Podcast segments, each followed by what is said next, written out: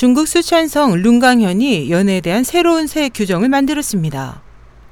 왕진 퉁장현 대외 업무처장은 최근 차이나 리얼타임과의 인터뷰에서 지나친 연회 문화와 공무원들의 행실을 규제하기 위해 앞으로 70세부터는 생일잔치를 10년에 한 번씩만 치르도록 할 방침이라고 말했습니다. 왕 처장은 적지 않은 결혼식, 장례식, 생일잔치 등이 너무 화려하고 사치스럽다면서 경제적 여력이 없는 지역민들에게 위화감을 조성할 수 있다고 말했습니다.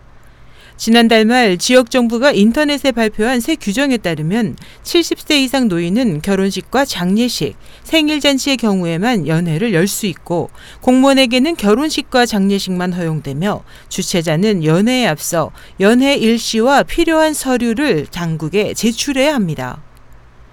시진핑 정부 반부패를 시책으로 화려한 연회를 금지하면서 공산당 공식 행사에서도 고가의 술과 음식이 사라졌고 과소비와 선물 수수 관행도 금지됐으며 TV 광고조차도 규제 대상이 됐습니다.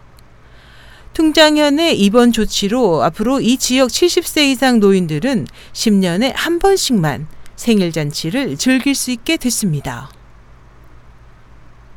SH 희망성 국제방송 임선였습니다.